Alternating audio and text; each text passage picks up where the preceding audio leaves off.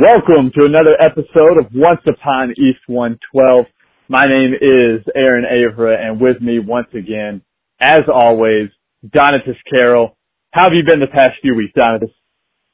Aaron, my man, we are back, dude. We are back in business, ready to rock and roll.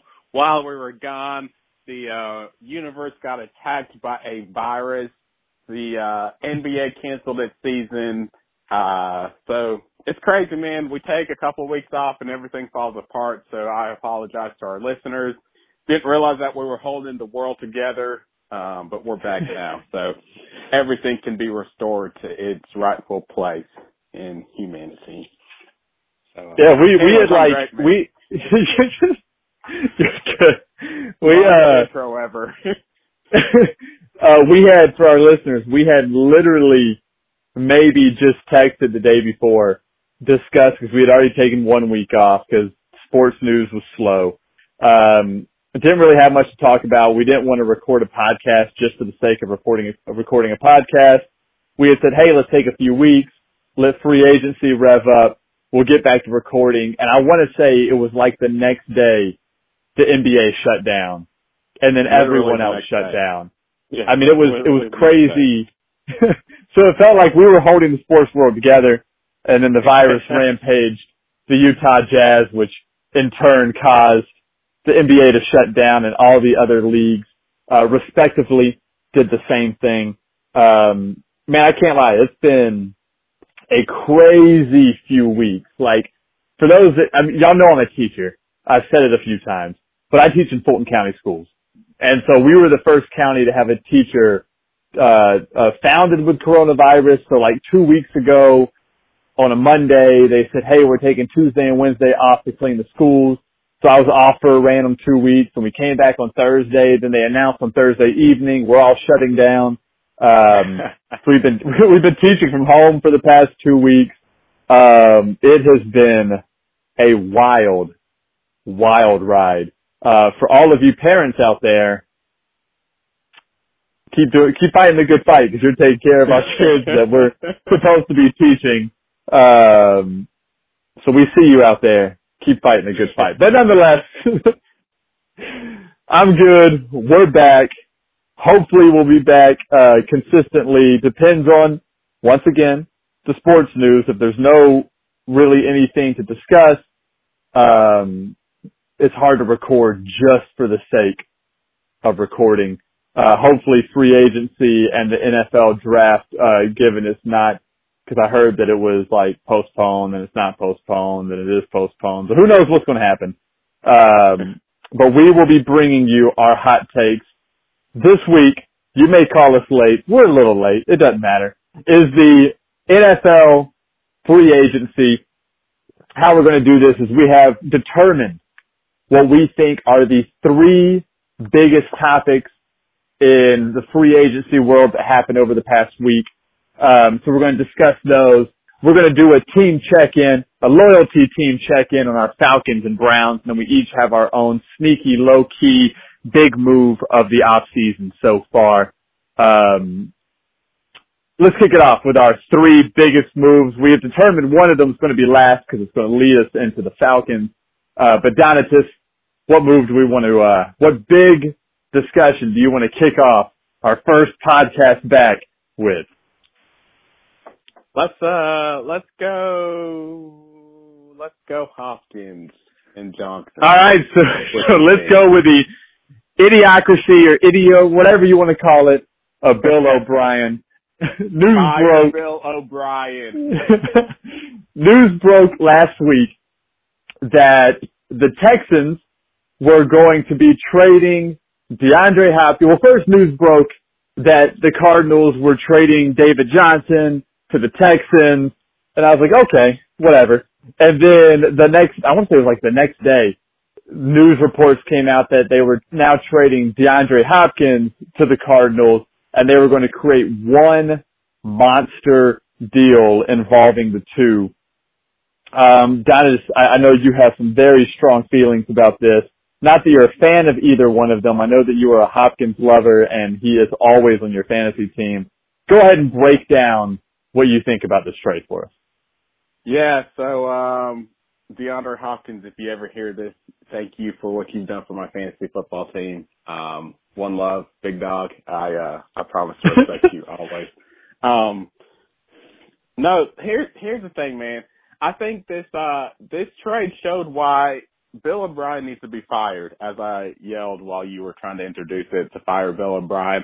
And so, um, for the next, as long as we have this podcast and we talk NFL, I will make it a point to use this podcast to advocate for the firing of Bill O'Brien.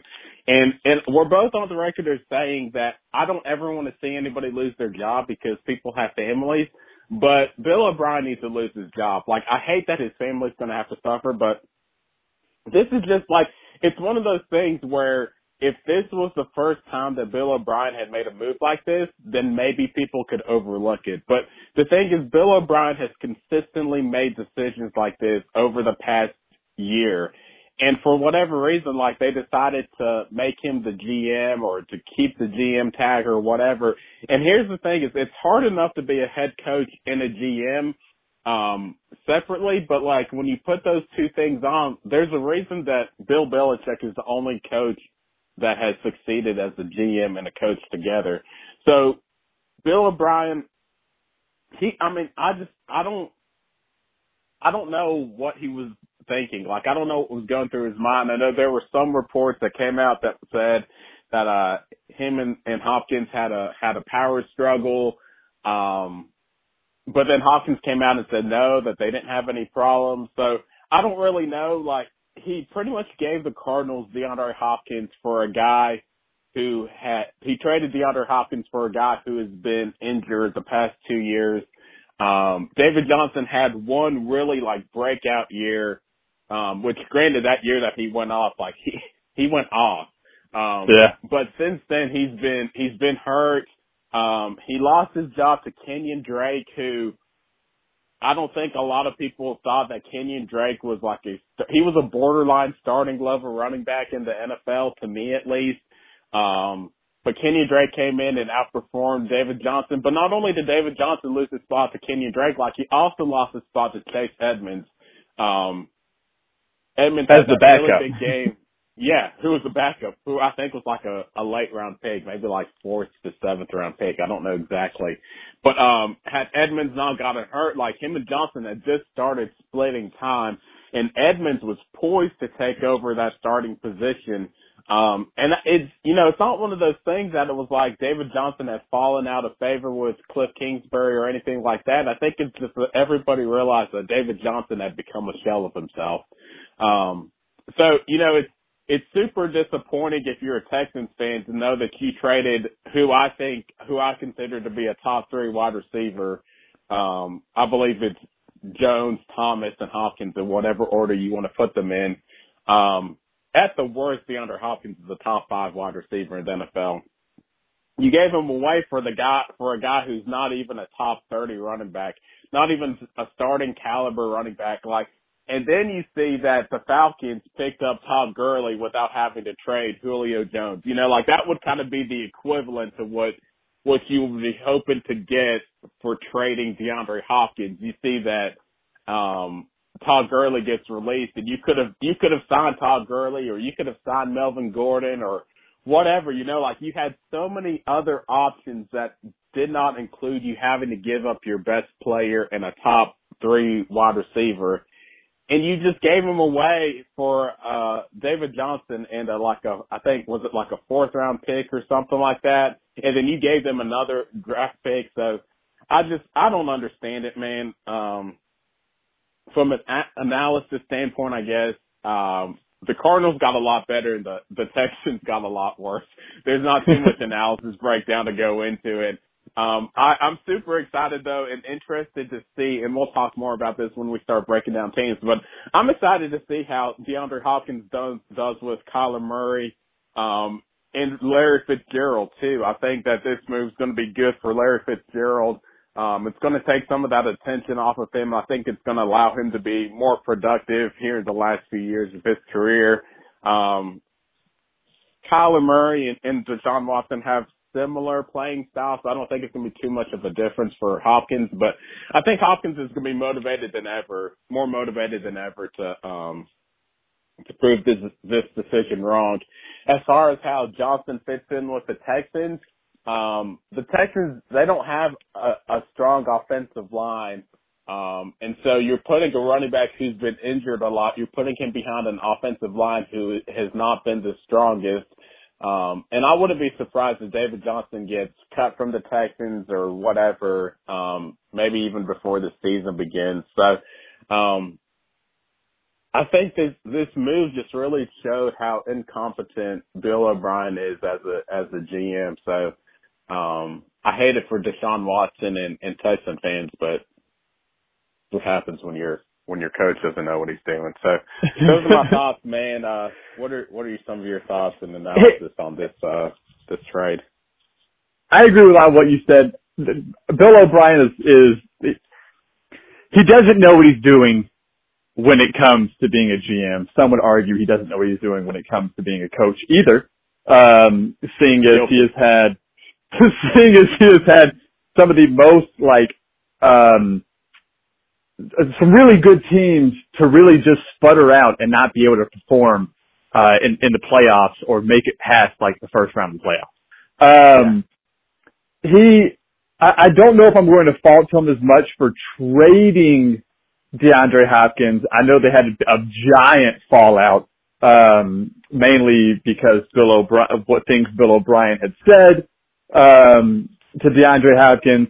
And so I feel like a trade was inevitable. He's talking about he can't bring his, I think Bill O'Brien said he couldn't bring his, his baby mamas around anymore and compared him to uh, Aaron Hernandez in some type of way in, in terms of how he's working with him and so I feel like a trade when those things are, are said is imminent. However, what you got out of that trade was an absolute waste of trading talent. Like you got, like you mentioned, David Johnson, who if this was, I don't know, three years ago or two years ago, whatever it was when David Johnson stunned the NFL, sure, you could begin to make some rationale, maybe some picks are traded around, a potential like top of the league running back and, and one of the top three best wide receivers in the league, possibly top two wide receivers in the league. Um, sure, okay, still not a great trade, but you could argue for it. But instead, you got a man that's been hurt the past two years and lost a backup job to um, Gus Edwards, or whatever his name is. So you got a washed up running back.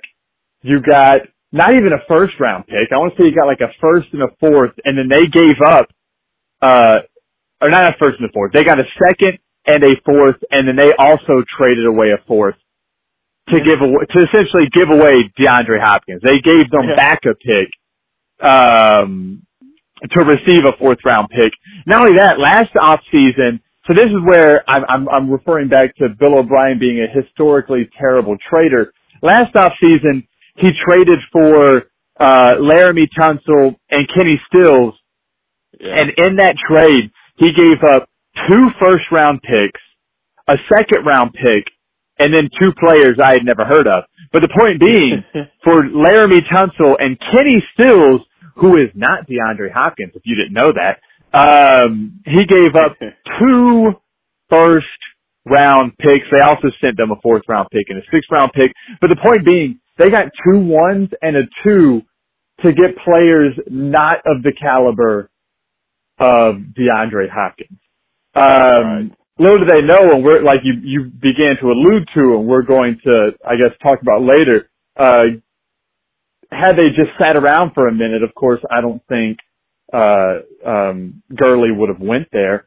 But a, an elite running back, or at least a more consistent elite running back, eventually hit the market. Um, yeah. But they they just gave away this dude almost like um, almost like Pittsburgh, who just gave away AB, except for there's no comparison in these two players' personalities. Like right uh, Hopkins has never been a personality issue. Um, and I guess we'll solidify that when he's with Arizona. Uh, cause, you know, everybody thought that AB was a diva, uh, but not that big of one. And then he left and we were like, oh, AB is a diva. But I don't think Hopkins, Hop, that's not Hopkins' nature. That is not what he's going to be like. Uh, Hopkins is, is more, is, is a much better individual than AB. Um, but on the outlook of it, so let me get off of, of Bill O'Brien and his dumb self and, and they're about to lose. I wouldn't be surprised if next off season comes along when Deshaun Watson hits the market and he says, I'm out of here, Bill. Um, yeah. and then he, and then he would have successfully drafted a franchise quarterback and lost a franchise quarterback in his coaching tenure with the Texans. um, imagine that. like the franchise quarterback saying, thanks for giving me my first shot. I'm not sticking around because of you. Um, but I think the Cardinals just got significantly better. I mean, we're, we're sitting there, uh, Kenyan Drake, who I think is going to end up being a stud in that offense, the way that, uh, Kingsbury has it going. Um, now, uh, what's his name? Kyler Murray can throw to Hopkins. He can throw to the never aging Larry Fitzgerald. And then he also, one receiver you, you didn't mention, forgot about Christian Kirk, who came on the scene yes. near the end of the season for them. So now you got all three of them. I have no clue who their tight end is. Um, so really, I, if, if they may just be a tight end away, but I mean, they are set up on yeah. offense. I really hope it's not going to end up being a scenario like the Browns where your, your, your roster looks so good and then you lay an egg in the season. Um, but the Cardinals, man, they got way better and the Texans just went to a four win team. Um, the, the Texans got drastically worse and I wouldn't be surprised. They're not going to fire him now because, you know, that would be ludicrous, uh, seeing as we're in the midst of free agency and you can't really gain anything by firing him. Uh, cause then that sets up the new coach for failure, but I wouldn't be surprised if we get like nine games into the season and they say that's enough, um, yeah. and go ahead and fire him. Um, but yeah, so that's, that's, that's my take. I think, I think Bill O'Brien, this will end up being his last season. I'm not even convinced he makes it through the entire season. Um, that it, it just is what it is. There's, there's no way. Uh, it's going to be a miracle if they win anything more than four or five games. And if they do, um, I, I think they could win 13 games and Bill O'Brien's job is still going to be in question because of his idiotic moves. Uh, the only thing that's going to counteract it is if they win 13 games and the Cardinals are still terrible. And then it's like, okay, well, maybe we can justify this. Um, but yeah, no, it's, it's, it's, it's terrible. All right. so we'll move off the the terrible, terrible, terrible, terrible, terrible, Texans and move on to the big announcement that stopped the sporting world last week. Um, I was sitting there at my table. I was doing my work while I'm teaching remotely and I had another computer pulled up to NFL Network. I was like, you know what? We finally hit free agency. The Browns made some big moves. I want to hear about what the Browns, I, I want to hear all about what they think about the Browns moves. And literally about three minutes after I turned it on, they begin reading a statement from the one, the only Brad, Brad, Tom Brady. I'm, I, I've said this all up and I messed it up. Tom Brady, that he has decided that he is going to leave New England, and that is literally all they. I, I left that that uh, my computer on for three hours to see if they would change. They did not, and when I got back that evening, they were still talking about it. I'm like, how much there is to talk about this? Like, other things happen. Why are we? Why are we still discussing this? But that's besides the point. The point is, we eventually learned exactly where he was going to go, where he was going to land. That place was the Tampa Bay Buccaneers, which effectively had them say goodbye to Jameis Winston. Um, so, Don, do you want me to start with my take, or do you want to take the take? Yeah, you go ahead take, and uh, start with your take. All right. So, my first thoughts when Tom Brady was leaving was without a doubt he was going to the Chargers. I thought his wife, uh, we said this in one of our other podcasts, uh, I thought his wife and her career in modeling would land him in, uh, in LA. Obviously that did not end up being the case. He decided on the Tampa Bay Buccaneers, which honestly stunned me because Yeah. I was like, the, the Buccaneers? Like, out of anywhere, you want to go to Tampa? Um, but when I began to, to break it down and look at it, um, I don't think Bruce Arians' style and Tom Brady's style necessarily gel, but I think Tom Brady really wants to show that he is not a system QB, that he can go to a totally different yeah. system and still excel. Um, Yeah. I also think he wanted to go to a place where he could realistically win. Uh, the Chargers defense is great, but I think their offense is struggling, especially after they let Melvin Gordon walk. I know that Ekeler is good, but Ekeler is not, Ekeler is not Gordon. Um, Right. I think Ekeler's really good as like that second guy, but I don't think he can be a do-it-all. Uh, but anyway, Yeah. I think he wanted to go somewhere where he could win, and that was completely different than what he had been in in the past. Thus, he ends up in Tampa Bay. Uh, reports mention that supposedly he had already had a house in Tampa Bay, so that makes it easier anyway. Um, but I looked at the lineup, and really all I needed to see was two things. I just needed to be reminded of two things, and then I was like, oh shoot, this team is going to be something to deal with. I don't know much about their line. I know their run game is weak. Their defense is actually pretty good. Um, but cause I, I don't watch them often. I don't have a, a, a fan. I'm not a fan of a team that plays them. Donatus may have more insight, but there's three things, really four things that I know that Tom Brady's going to love.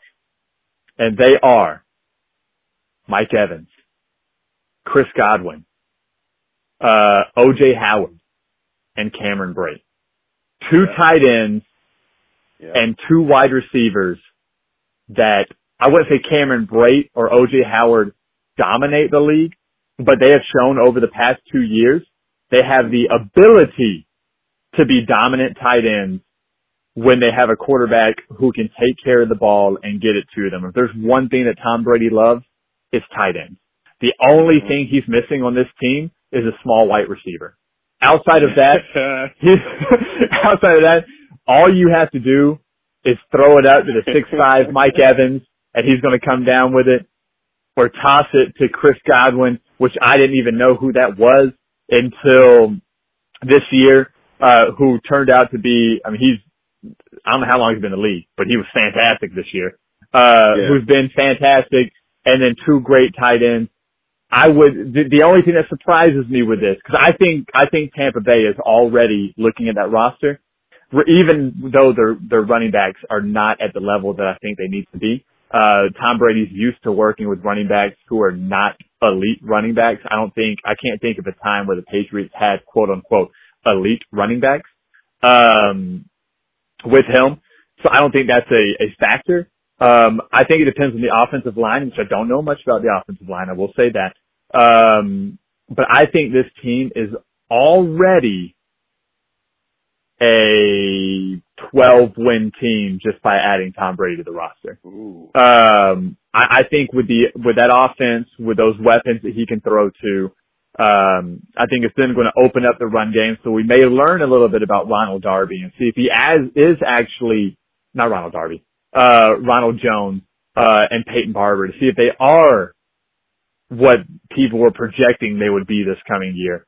Um, I know Ronald Jones had a lot of hype going into the year and then he just kind of flattened out and didn't really do anything. So I think with opening up that pass game with a consistent quarterback who's not going to throw 30 picks in a season, uh, is going to allow, is going, shots fired, is going to allow Ronald Jones to really break out of his shell.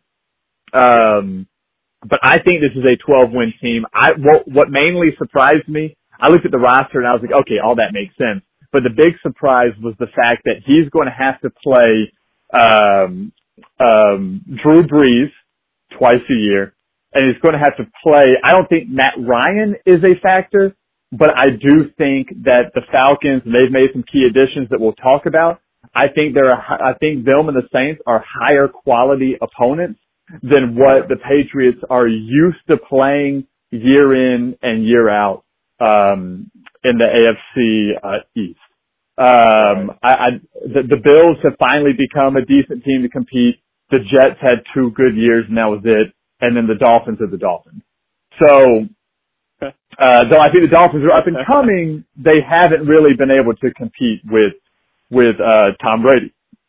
So I think the fact that he's entering into a realm where they have two teams who are consistently tough and then depending on what happens in Carolina, um, I don't think they'll be tough at all this year. I guess we'll really get to see what that coaching staff's about. But the fact that he's willing to put himself in a division where he may not be the winning team in the division at the end of the year, he's willing to not go somewhere where he can just win out easily. I don't think there's many re- many divisions where he could just walk in and all of a suddenly it's without a doubt Tom Brady's going to win the division. I think the AFC East and I think the NFC East are the two where if he would have went to like, I don't know, if had he gone to the Bears, I think uh, there's no way he's going to the Bears, but just theoretically, had he gone to the Bears, I think wherever Tom Brady go, not the Bears, I'm sorry, um, the one with the Eagles, uh, had he gone to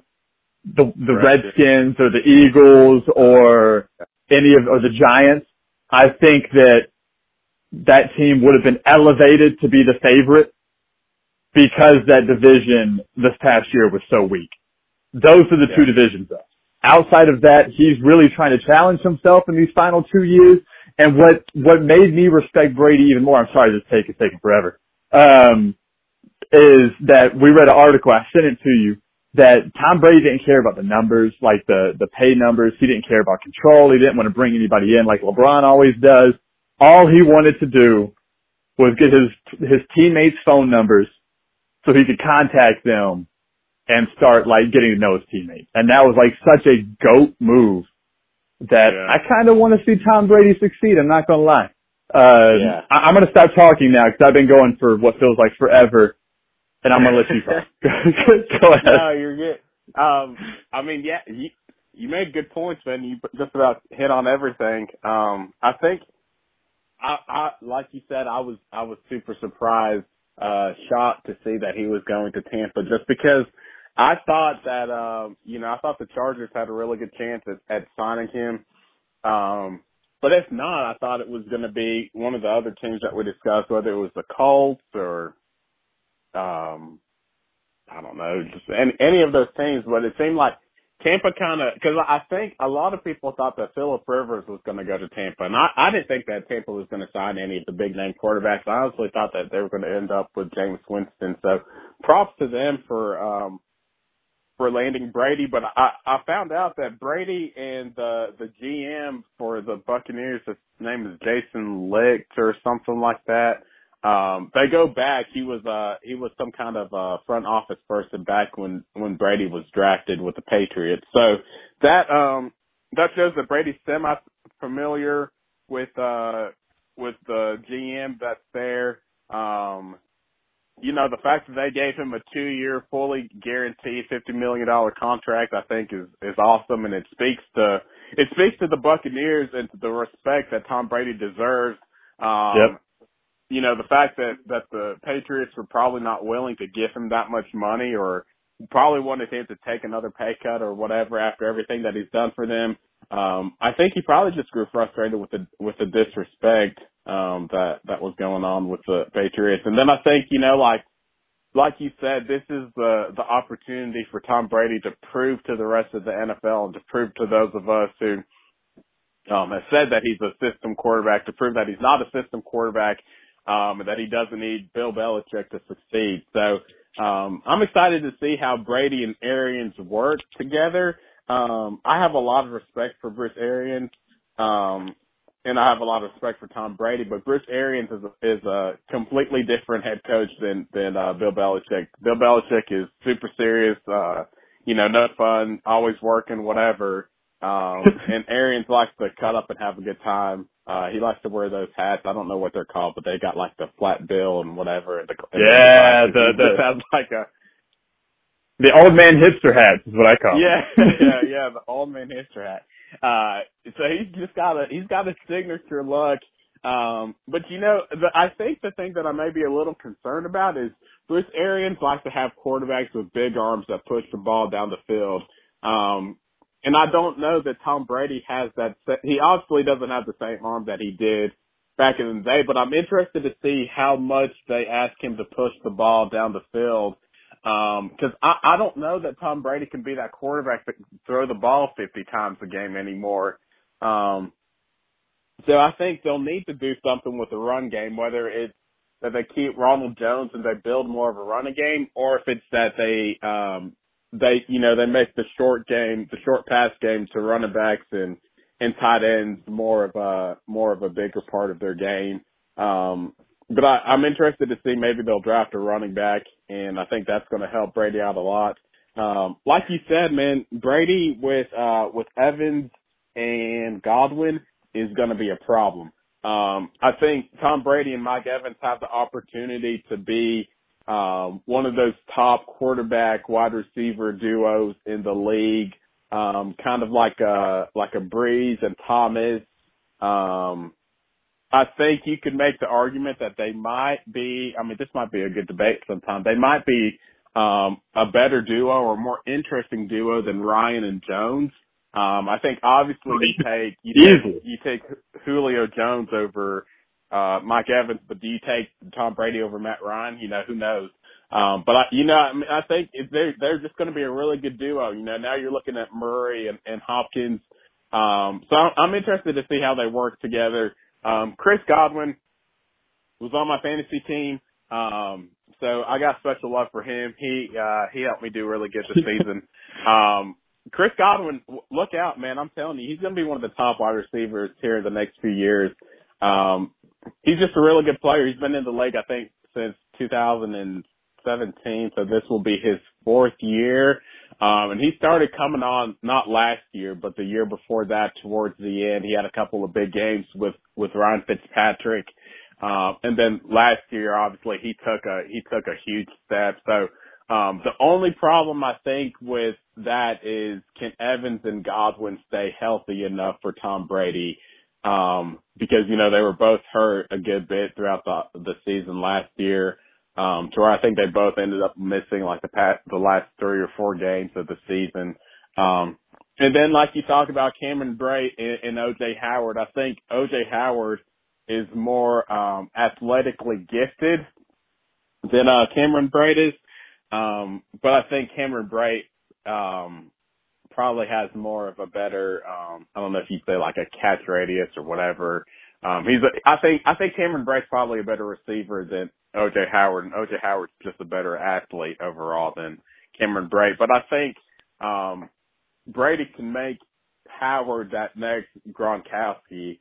Um, and obviously not compare, I don't think OJ Howard's going to be Gronkowski, but I think Brady, as much as Brady loves his tight ends, um, he has the opportunity to, to make OJ Howard a top five tight end in the league, possibly.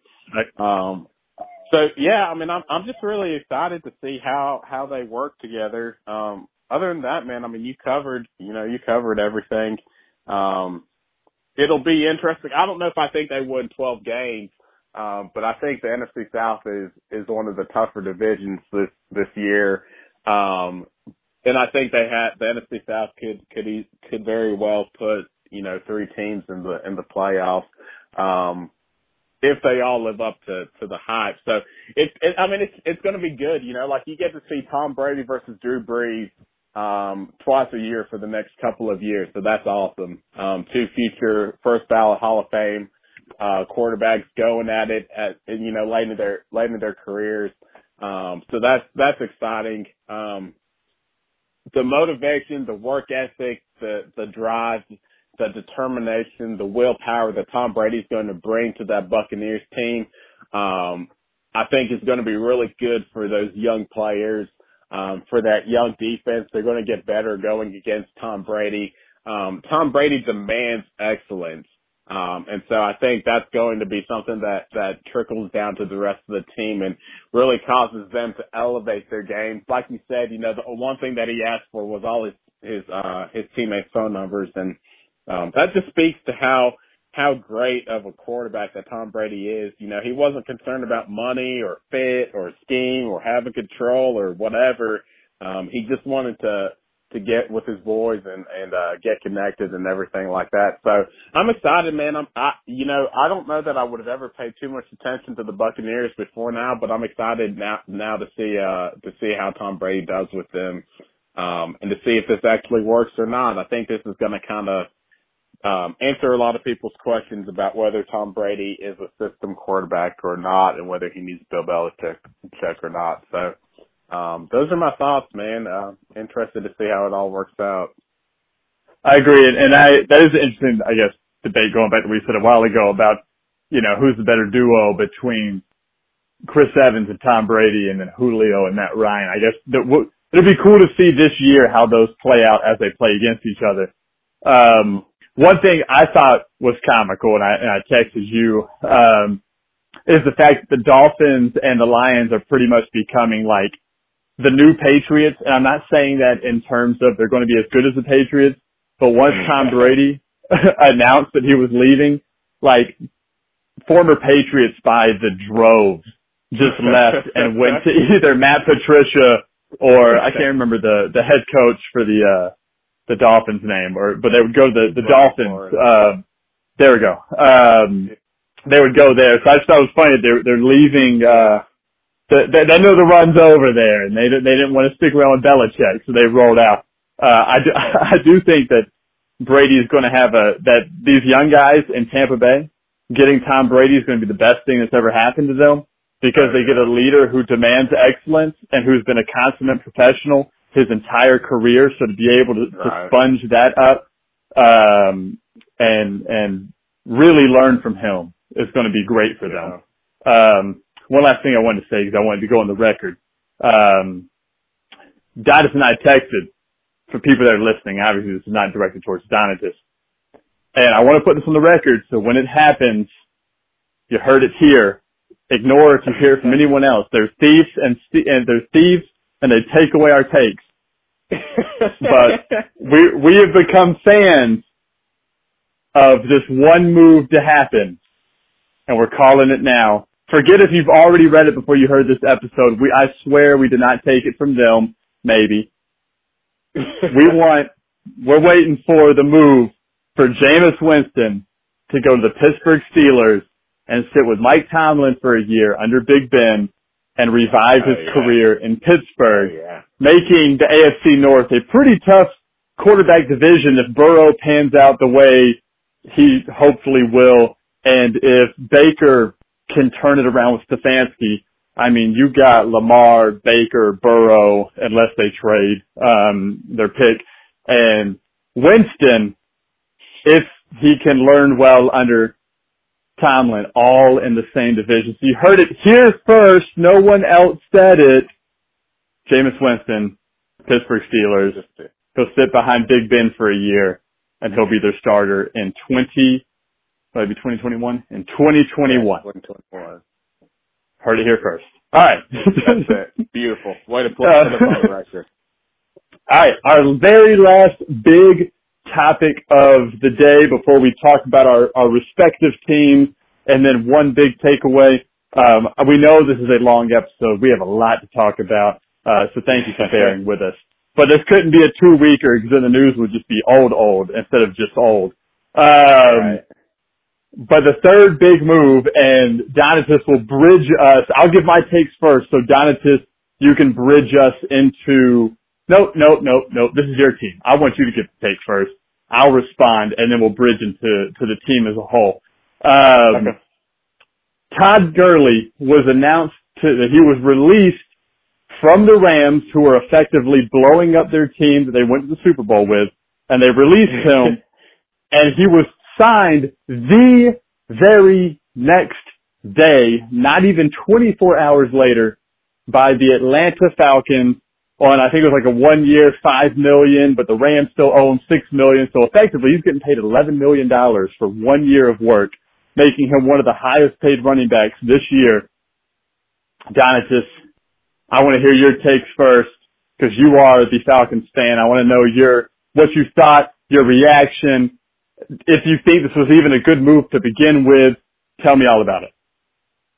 Dude, so here's the thing, man. The Falcons got freaking Todd Gurley, and I am, I'm like, I'm so happy about it, man. Just because, like, you have to understand who the Atlanta Falcons are and who they have been for like the past few years. Like, the Falcons don't make big aggressive moves. We just don't. Like, what we do is we give out big contracts to Devonta Freeman after like one good year.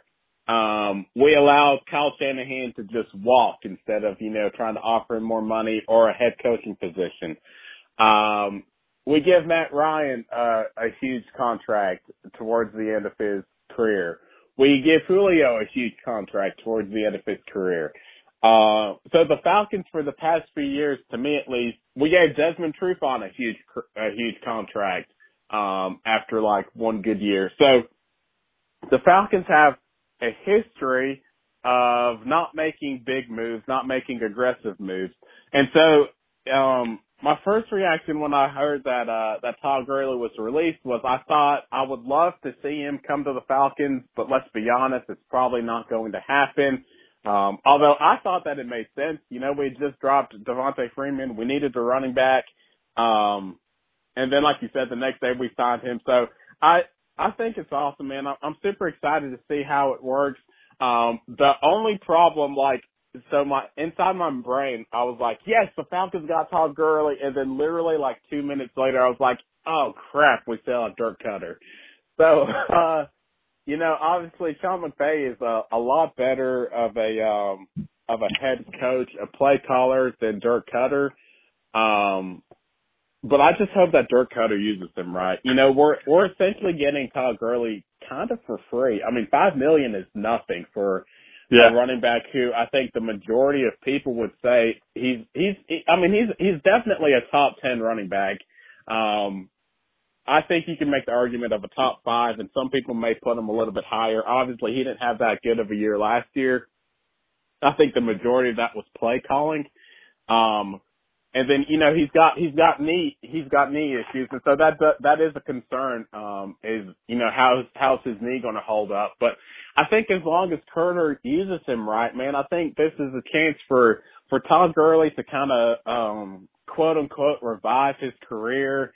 Um, it's a chance to show that the Falcons know how to make aggressive moves. Um, it's the move that very well could save Thomas Dimitroff and um, and Dan Quinn's jobs for the next year or so, next couple of years.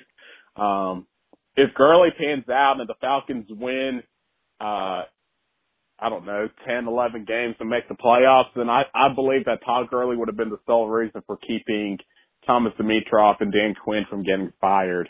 Um, but I think in the same in the same sense, if Gurley ends up not panning out, I think you need to let Dimitroff and, and Quinn both go. So um, there's a lot that's that's on, hold on, hold on, time out, time out, time out. So you think that if Todd Gurley, I'm sorry to interrupt you. This this was I, I don't want to forget this one. So you think if yeah. Todd Gurley doesn't pan out, then they should be fired for that decision, or just because obviously nothing would work out? Uh, obviously because nothing would work out. Not because okay. not because they hired Todd Gurley, but it's like you're putting Todd Gurley on a team with Matt Ryan, um, Calvin Ridley, Julio Jones. Um, your defense should be a lot better. Your offensive line should be better. And so like if it doesn't work with Todd Gurley, it's just not going to work and you need to be fired okay. because you don't know what you're doing, you know? Um, I mean, I okay. think, you know, w- we gave him, yeah, not because Gurley was a bad decision. Yeah, I, was going to say, wait a minute. So you're you're saying that hiring? Okay, I wanted to clear it up because I would I did I knew our listeners, Jimmy, was yeah. probably going to blow us up about that. I just want to make sure that we we were yeah, clear in that motion. No, thank you for uh thank you for helping me clear that up. Yeah. Um, I apologize yeah, as you were. no, you're good. Um I appreciate you clearing that up, man. I don't want to be on the record of, of looking like an idiot. uh, thanks, thanks for having my back, man. Um, so yeah, you know, I think I think there's a lot though weighing on this decision. Um, and I don't know, man. I'm just excited. Again, you, you're putting a, uh, a potentially top five running back with a, uh, I don't know where you put Matt Ryan, but top ten quarterback maybe, and a, a top 3 mm-hmm. wide receiver. So, um, and it's it's going to take the pressure off of Matt Ryan. You know, like this is, it, and it's going to take the pressure off of Julio Jones. It's just a good decision all the way around that I think is really going to show who's who. You know, like I think this is going to show, um, like Matt Ryan doesn't have an excuse not to audible to runs anymore, or to not throw the, not to dump the ball off to Todd Gurley, um, for you know a seven to eight to fifteen yard game. You know, like there's there's no more excuses for I think Matt Ryan, Dan Quinn, or Thomas Dimitroff now that they've signed Todd Gurley. Like it's time to make things happen. Um, so those are my initial thoughts, man. I think um, we've got to we've got to shore up our offensive line. Um, but I think if if Gurley's happy and, and the Falcons do do well, I think that he'll sign with us long term. Um, depending on what happens with our cap um, cap space and everything. Um, but it's not, like the Atlanta Falcons look bad because they failed with uh, with the top five running back. So those are my thoughts, man. Before we get into the team as a whole, what do you think? How do you feel about my Falcons picking up a uh, top five running back? Outside of you saying that uh, that high, that signing uh, Todd Gurley is the sole demise and reason that your coach should be fired. Um, at, on the real though, um, I thought you made really good points, and you made a lot of a lot of a lot of your concerns. Um, I think are are valid. I have been known to be very critical of the Falcons. um, I'm a Browns fan in Georgia, and so like watching like that Brown being a Browns fan in Georgia means nothing. It's the fact that I'm not a Falcons fan is what people have an issue with, and so um, to to be able to um, fill those concerns with you. Um, I don't, I don't know how Dan Quinn made it past this season. Uh, I don't know how Thomas Dimitroff has made it this long. Um, but I think that, that them being able to snag Todd Gurley was clutch. I think they got lucky uh, at the beginning of free agency with the people they were releasing. Though you were happy they were releasing them or not signing them back, like um, like Trufant and Devonta Freeman. I thought those were good moves. I thought they were moves that needed to be done. Um, and then by letting Vic Beasley walk, which I thought was a move that needed to be done. Um, he was y'all's Barkevious Mingo. Um, yeah. for those who don't know, Barkevious Mingo was taken very highly by the Browns. Uh, I want to say he was like a number seven overall pick. Um, was supposed to be a elite pass rusher, didn't pan out. The exact same thing that that you Falcons fans saw with Vic Beasley. Um, and so I thought it was moves that need to be done, but I also, in my mind, was like, oh, the Falcons are blowing up the roster where they can, and they're going to start from scratch. And then I began to feel bad, not for Matt Ryan, because I'm not a Matt Ryan fan, but for Julio Jones, because that means that Julio Jones is not going to win a ring and he's going to he's going to be stuck as a part of this uh, rebuild team for the remainder of his good years uh, because uh, they paid him, extended him, whatever, and now really he and Ryan are part of the reason why you can't pay anybody else. Um, well, and then you you released uh, getting rid of Trufant and uh, Freeman gave y'all a lot of cap space to be able to sign some of the people we're going to talk about. Uh, but I think y'all really lucked out that he was released, that he's from Georgia, and that the Rams owed him six million next year regardless. Because I don't think y'all could have paid him or would have been willing to pay him eleven million dollars on a one year contract.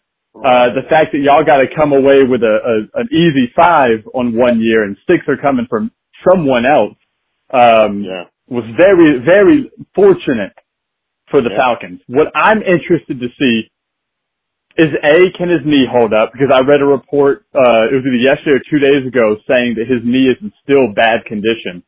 Um, Yeah. and I hope that's false because I do really like Todd Gurley, but the report said that it's still in a very rough condition.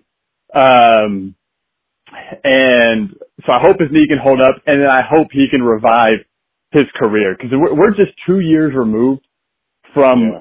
Top five running back Todd Gurley, like top three running back Todd Gurley. Yeah. Oh yeah. Last year, last year was rattled with injuries, and I think part of his releasing is a he had a rough injury path last year, which is hard to believe they would release somebody after one year of injuries. But two, the Rams just started to implode. They couldn't afford anybody, I guess, as well. Um, there was a huge disappointment going from what they were like 13 and three to missing the playoffs. Um, it, so they just started to release everybody and Todd Gurley got the X and so Todd Gurley came home. Um, Yeah. I think he's going to pan out. They really need him to pan out this year. I, I agree to save Dan Quinn's job and, and Dimitroff's job. If he's out all year because he's injured, I think no harm done for those two and they may still return next year. But if he Yeah. plays and if he plays well, like if he plays Todd Gurley level well and they Yeah. still can't like at least get a wild card spot because like I mentioned, their job just became harder because they're playing the Saints twice a year with Drew Brees and now you're playing Tom Brady twice a year with all of his weapons. So Yeah. them making the playoffs just got tougher. Um, and so I think they really need him to play well. And if he plays well and they're still a nine win team, yeah, there's, there's, there's no hope for the Falcons. Yeah. Dump the GM, dump the coaches, try it again. Do the Browns. Yeah. The Browns are really good at this. Dump the GM, dump the coach, try it again. We just have never like found the successful side of it, but we're really good at firing people. So if y'all need to borrow Jimmy Haslam's phone number, he would love to help you fire people. Oh. Um, but I do think, uh, all in all, um, I do think it's a good move. I was kind of surprised he went, not, really surprised he went to the Falcons, but I saw a report that he was also looking at the Dolphins, and once I saw that, I was like, oh, that would be a, I feel like, a potentially good team. The only difference was if he was looking at a one year deal and you're looking at next year, I think the Falcons with their weapons have a better chance of him doing well in that one year deal Yeah. Than Yeah. the Dolphins were. What's going to be Right. unfortunate is if at the end of the year and Todd Gurley balls out and the Falcons kill it. They may not win a Super Bowl. They may just make the playoffs, maybe win the first game, whatever, but they're back on track. And then now, um, you have to pay him a contract Yeah. and you have to give him a real contract. Yeah. Um, that's where it's going to get tough. I know they eliminated two major contracts, but if you wrap all your money up in those three players, two of them which are aging, you hit, Yeah. you sit back in the scenario of we can't afford anybody to make ourselves better. Um, Yeah. which is, which is tough. All right. So go ahead and, and, and let, let's, we'll do quick. Good grief. We're like 55 minutes in. Um, now that we've talked about the big three, we're going to now bridge our last topic into our two favorite teams. We'll give uh, quick, not as in depth. We'll still analyze them, but not as in depth uh, analyzations of these two. Since we're on the Falcons, Donatus, what have you liked about what the Falcons have done this offseason, and what have you looked at and been like, really? What do you say? Yeah, uh, um, you know, there's there's not too many decisions, surprisingly enough, that the Falcons made that I was like, really? Why did we do that? Um, I was beyond um excited to uh to hear that we had released Devonta Freeman and Desmond Trufant. Um, I have been I've been team fire or release Devonta Freeman and Desmond Desmond Trufant for the past two years. Um, so I'm glad that we finally had the guts to do that, to let go of those two players. Um, you know, in their prime, they were both really good players for us, and you know, it it it is a little sad anytime that you see a player um, like Devonta Freeman was taken in the fourth round. Uh, not too many people had a lot of stock in him. Um, he came in, he had a couple good years for us, and then, you know, he just kind of, he fell by the wayside. Um, so, you know, you, you hate to see a player, and Desmond Trufant we took in the first round, um, out of Washington a few years ago. So, you know, you hate to see the fact that you drafted a player like those two not work out, but then I think, you know, like, they should have been fired or released, uh, last, last, um, off season. So, glad to see they did that. Glad to see that they let go of Vic Beasley again. You know, the Falcons have a history of trying to make something like Vic Beasley work. Um, the Falcons in the past would have would have uh, held on to Vic Beasley for um, another year or so, um, but they decided to let him go. So um, glad to see that they made the decisions that they needed to make. And then um, you know, the first big move that we made was we signed Dante Fowler. So going into the off season, we needed yeah. defensive uh, line help and we needed offensive line help. Um, and you know, we needed a running back, which we took care of the running back with Todd Gurley. Um, so, you know, we took care of our defensive line or pass rush help. I don't know that it's necessarily defensive line only, but we needed somebody else besides Grady Jarrett to to uh to be able to rush the the passer. So I think Grady Jarrett has now been freed up by Dante Fowler. Dante Fowler, I think, has the chance to kind of revive his career as well. Um, with the Falcons, he was a third round, uh, third overall pick, I think, out of Florida. Um, the Jaguars, I think, drafted him, and you know he he did okay with them. Um, and then was traded to the Rams, and then obviously the Rams let him go um, or decided not to sign him this this off season. So, um, you know, I think he has a chance to kind of revive his career. Um, the one thing that I'm concerned about that I've heard a lot about Dante Fowler is he's a guy that likes to party, and um, if you're a guy that likes to party, Atlanta's not the place to go. So, um, hopefully he can uh he can just kind of party in the off season, and then during the season he can be serious about his work. Um, so that um I think that's really it, man. We uh we signed one of our own guys, Tyler Davison, who was a defensive tackle. Um, who you know he's going to be a, good. He's going to give us depth on the on the defensive line. Um, and then I saw yesterday where we signed an offensive tackle. I think his name's like Justin McCray or something like that. So that gives us O line help. And then we um we signed a cornerback.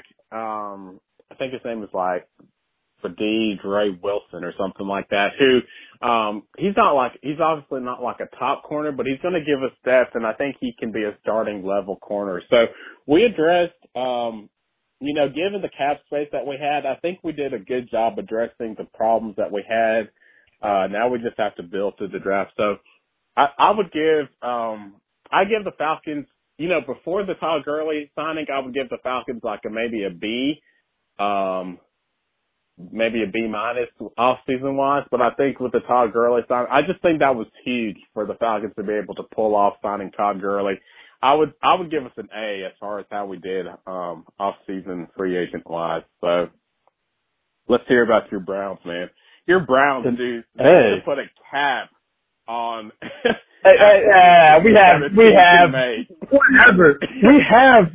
We stayed within the cap that that we're supposed to stay within. Um, and we still are top five with money left over. Um, the Browns signed 20 people and spent like five million total cap space on those 20 people. Like it, well, it ticks me off so bad. Golly, man, that's how you do it at the Falcons. Take notes. one of my favorite moves that we did, uh, you're going to hate, but it's one of the reasons why I thought the Falcons were uh, were going to blow up the roster because they couldn't afford this man. Um, oh yeah. But before I move into the Browns, I do think the Falcons made really good moves. The more I sat down and looked at the moves, I was like, okay. So they they started blowing up at first, and then they were they began to recoup. So they're not in complete tank mode. Uh, that's what I was afraid they were hitting, especially when Austin Hooper left. I was like, and then they and then they cut Freeman, and then they cut Trufant, and then I was like, oh no, and then they let Beasley walk, which we had already we'd already known that before free agency. But I was like, yeah, oh, they are going south, and they are going south hard.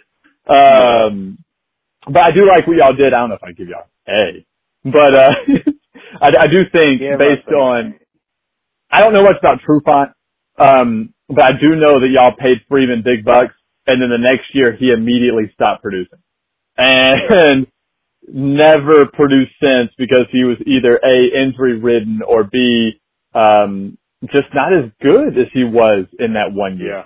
uh, which is what Yeah. Duke Johnson or Dave, not Duke Johnson, David Johnson became. He was great, and then they paid him, and then I think they paid him, and then he didn't do anything. Right. So, on to the Browns. I'm going to start with my eh, move that we made, uh, because surprise, surprise, like every Browns fan every off season for the past three years, I think we won, and I'm taking Tampa Bay out of this. They made one big move, and everyone's like, Tampa Bay wins free agency, just because they needed a Yeah. quarterback. Um, yeah. yeah. I I think the Browns for a second, maybe third year in a row could be up for contention for winning free agency before the draft. Um, my eh move was we cut two big players. Uh, we we cut Christian Kirksey, um, who is a solid linebacker. His main issue is he's um, he I don't say he's injury prone, but he's battled with injuries a lot. Um, Yeah. and once he went down this year, we saw um, we saw Mack Wilson step up, our, our fifth round pick last year, and he was an animal. So I was okay with losing uh. The one that had me go ah was when we let Joe Schobert walk, um, and he went. I think he went to Jacksonville. Uh, he wanted a lot of money, rightfully so. He's been our leading tackler for like the past two years. Um, he he absolutely gets after it. He has his glaring weaknesses, um, but he was a very very good middle linebacker. And the reason I'm eh about it is we did sign a linebacker that I think, unless we address it in the draft, is going to kind of fill the void uh, for Joe Schobert. Um, his name is I didn't even know who he was. I had to Google him.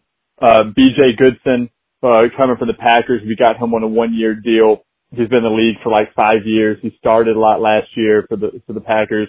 Um, I don't think he is he is uh, equal to Joe Schobert. Uh, Joe Schobert is an absolute um, work. Uh, he's not an animal, but he is a workhorse, and he gets the job done. Uh, so I hated losing him. Uh, so I do wish him the best in Jacksonville. He was one of my favorite players on defense. Uh, most people don't really necessarily know much about him because he's not a showy guy, not a flashy guy, doesn't make flashy plays, uh, but he gets after it. That was my big Yeah. disappointment. Um, my next big disappointment will be if we do not re-sign, uh, Rashad Higgins. Rashad Higgins is still testing Yeah. free agency. Uh, no one has given him an offer yet. No one has signed him yet. Um, I really, really want him back. I think he's an excellent wide receiver. He's a very good three wide receiver. Um, and I think that Freddie Kitchens was a moron last year for, for, and got in his feelings and refused to, he, he, he played all these other undrafted rookies who we knew nothing about instead of Rashad Higgins, who granted, Dorsey didn't draft. It, it came before Dorsey. Um, but he had proven himself as a really good wide receiver. So if we don't make an attempt to sign him, I think that will also go down as an eh, um, um, move because outside of OBJ and Landry, our wide receivers are, it- it's sparse. It's, it's not much after that. Um, now, down to the show, what we did do and what I'm really excited about and what Andrew Berry and Stefanski, uh, though Berry's when he makes the signings, Stefanski's name alone brought some of them in. Reasons why I think that we need to eliminate the stigma that just because Barry and Stefanski went to Ivy League schools and they believe in analytics, that they can't also make brilliant moves our very first move of free agency, I think it was our first move, it was the first one that woke me up, um, was first off, we snagged Austin Hooper. And I was a huge Austin Hooper, um, doubter two years ago. Uh, not la- last year he proved me wrong, but two years ago, uh, I want to say it was Jimmy and Eric were mainly talking about Austin Hooper's, you know, he's going to be up and coming, going to be elite wide receiver. Didn't do nothing. Last year he showed out. Um, we were able to snag him on, uh, I mean, it was a pretty expensive deal. Four years, 44 million, so 11 million a year. Um, but, uh, we know Stefanski loves his two tight end sets to pair him up with David Njoku. Um, I think could potentially be very dangerous. Um, I, I'm not sure how great his blocking ability is and how great Njoku's blocking ability is because we mainly use Njoku as a receiving wide or tight end. I know going too tight, they're going to have to have at least one of them block every now and then. They can't send both tight ends at once. Um, it, Baker Mayfield's going to have a, his hands full that way. But signing him, I think he's a much more reliable pass catcher. David Njoku, as much as I love him, has um, has kind of the reputation of dropping the ball. Um, so Austin Hooper, very very sure-handed, a great big body in the middle of the field, someone that Baker I think can rely on on the middle of the field uh, when he's in trouble. So first signing Austin Hooper, through the roof excited. Um, and the reasons he came was A, he respected Stefanski, never played for Stefanski, but already respected Stefanski because of his rec- reputation around the league. Second off, Gary Bar- um, Barnidge, I think Barnidge, and uh, Jordan Cameron, two former Browns tight ends that I love, told Hooper, you would love to play in Cleveland. The atmosphere is electric. Therefore, Austin Hooper, I think, only looked at Cleveland and came to us, which was Yeah. awesome. Hate it for you. Don't really hate it for you. Glad Not we got awesome. next move we made that blew me out of the water. I don't know if this was actually like timeline the next move, but we were able to snag in that same day. I think all three of these happened the same day. Jack Conklin at ta- at tackle. He is a young. Tackle from uh from Tennessee. Spent one year out with a torn ACL. Last year, people attribute him to the reasons why Derrick Henry had so much success because of how great he was Yeah. at right tackle. Both of our right tackles were terrible last year. Or both of our tackles were terrible last year. Chris Hubbard, who I had hoped, had very high hopes in, ended up ranking outside of the top 40 among tackles, um, with a pass block win rate, aka terrible. Like, to go outside the top 40, there's 32 teams in the NFL, which means there were backups that did better than you. Um, and so it, it just, oh man, to get him at, at tackle, all we need to do is lock up that left tackle. I'm kind of hoping that we go for the, the guy in Washington, Trent, I think it's Trent Brown, right? In Washington, that his, his rep put a statement out. There it is, Trent Williams. Trent Williams' has put a statement out saying it's time to either trade him or release him. I kind of hope we go for him, but that'll drain a lot of money. Uh, there's also like four elite tackles in the draft. Uh, though Greg Robinson, uh, uh, was a bust from the draft, we've had people like Joe Thomas, who was elite in the draft. I kind of hope we go draft instead of drain money on, on a, on another tackle. Uh, but regardless, one of our edges is sealed up. The middle is not that bad for the Browns. It's just the outsides. One of them's taken care of in Jack Conklin. And then, in that same day, we signed Case Keenum, which normally I would not be excited about signing Case Keenum. Uh, if we didn't have a quarterback and you told me we signed Case Keenum to address the need, I would be very upset. Cause even though I loved him and his, his miracles in Minnesota, I did not think that he was a legitimate starting quarterback. But what I love about him, A, he's a veteran who's been in the league. B, he's been a starter in the league, not just a veteran in the league, but a veteran starter in the league. He has had success as a starter when he has had to be a starter.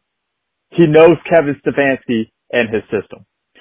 The reason I love these is Baker did not have a legitimate backup last year or a legitimate backup who he could be coached by. Um, I know our OC and QB coaches are going to be like actually coaching Baker, but to have a veteran in the league that can help mentor you because he's going into his third year. But I Yeah. think the only year he potentially had a mentor was his first year with Tyrod. Last year, his backup was a player that they never actually wanted to play. So to have someone that if Baker gets hurt could step in and succeed and Yeah. someone who knows the league and someone who knows the playbook to help Baker out I think is going to be huge towards the growth of Baker. And then heaven forbid Baker goes down. Keenum already knows everything about this offense. So I think it's nothing but a win-win for us. Um, Case Keenum is a huge step up from Drew Stanton last year as our backup quarterback. Um, I was thrilled about this. Outside of that, we made several defensive signings. We signed, like I said, BJ Goodson. We signed Karl Joseph, who I'm intrigued by. We signed uh, Andrew Billings, who I don't know much about. Kevin Johnson, the cornerback, I don't know much about. Um, and uh, Andrew Sendejo at safety, which I don't know much about. Um, I know all of these supposedly are hardworking guys, and they're all veterans who are trying to uh, prove themselves in the league that they still belong. Um, and they're all guys that we gave a one year deal to, um, which I, I'm not mad at because if they don't pan out, we're not stuck on a major contract with them. If they do pan out, great, we re-sign them. So we re-sign the ones that pan out and we let the ones walk that don't pan out. So it's really a, a, a win-win, I think, in our books. Um, all in all, given that in the draft or through trade, we addressed middle linebacker, left tackle, and can lock down a third receiver. I think so far in free agency, I would also give us an A. Um, Yeah. maybe a B, maybe a B plus, plus. and the one thing missing is if we were to fill one of those three voids before the draft, I think you could bump to an A. But I think that Stefanski and Berry have absolutely crushed this offseason. Um, I think they've given Baker a lot more weapons and comfort. Um, I think that with Hooper, it's going to take a lot of the attention off OBJ and Landry. Um, Jack Conklin has talked about, uh, uh, has, has supposedly spoken with Joe Thomas, who Joe Thomas says he loves this offense, um, uh, because they did it with Cal Shanahan and maybe that helped talk Conklin into coming to the Browns. Supposedly he's very excited about it. Um, I think Nick Chubb's going to blow up thanks to Conklin and hopefully the left tackle. Nick Chubb already blew up, but maybe blow up even more. Um, I Yeah. think we could also upgrade at defensive end. I think Olivier Vernon, um, we owe him a lot of money this coming year. None of it's guaranteed. So if we cut him, then that's just, uh, money we don't owe anybody. It's 15.5 million we could save by cutting him, but Wow. we, but we don't have anything or anybody to replace him yet. I know we're Yeah. talking to Everson Griffen, who is with, who was with Minnesota. If we sign him, watch out for Olivier Vernon hitting the market because if we cut him, no penalty towards us. Um, and then we just re-solidified our, our line. Um, Yeah. outside of that, those are my Browns takes. Those are who I think are going to blow up and live up to expectations. Um, I give us a B plus to an A, uh, mainly if we address those needs. We especially need to address left tackle, which we will either during free agency or the draft. That's probably the number one need. Um, cause right now we have a third string left tackle, uh, as our starter. Um, but yeah, so that's the Browns. Watch out. We're going to win 13 games next season. Moving on. Um, we, we have each, did you have any, before I move on, did you have any, uh, any takes about the Browns? nah, man. Outside of they have too much money? covered. Yeah, you covered it, man. They they I mean they were really efficient with the amount that they of money that they had and they they signed really good starting level um players for not too much money. So um they I mean they did they did an amazing job with given what they got and the money that they had to spend. The only player they spent a, a good bit of money on was Hooper, like you said, which um, you know, obviously um upgrades them tremendously to me at least. Um, so Hooper hurt losing him from the Falcons. That one hurt, but yeah, the Falcons, uh, not the Falcons, the Browns made a lot of good moves, man. Um, and I, I would give them an A as well, if not maybe like a, I would give the Falcons maybe, I would give the Browns a, uh, probably a higher grade than the Falcons, I would say. Um, just because overall, like the, the Browns, we, we signed Todd Gurley. That's what helps us out a lot, but the Browns signed a lot more players um, and still have a ton of cap space left. So, I, I mean, they did great, man. You you guys have a lot to look forward to.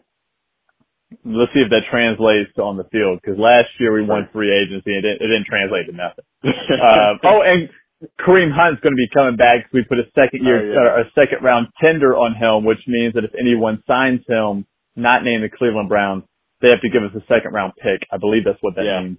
Um, yep. and I don't think anybody's going to do that. So I think the uh, Hunt will be back next year. So we'll have that tandem for at least one more year. All right. Yeah. To end the podcast, um, because I know we've been going over long, here's how we're going to do this. We, we have our, we each have our own underrated, um, signing or move or off season something that happened that may have slipped through in the news that we think will have a major impact. Um, we are just going to say what it is, why we think it's a major impact, and that's it. How's that sound? Sounds good. Or do you want to, or, or do you want to discuss it? I, I, uh, I think if we leave it, we can still discuss it if you want. No, that's okay. We'll uh, we'll just give the give the recap of it, why we think it's big. And so therefore, it's on the record. So when people talk about it, we've said it. We're all about it. If you can't tell the listeners, we're all about being on the record. Um,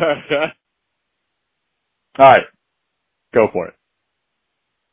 So my sneaky big move um, that I just saw today, which Aaron said that he had seen. I don't know how I missed this, um, but my sneaky big move is Travis Frederick m- leaving the uh, or retiring from the NFL um, from the Dallas Cowboys. Um, the reason that I think it's a big deal is Travis Frederick um, it was to me at least one of the top offensive linemen in the in the NFL.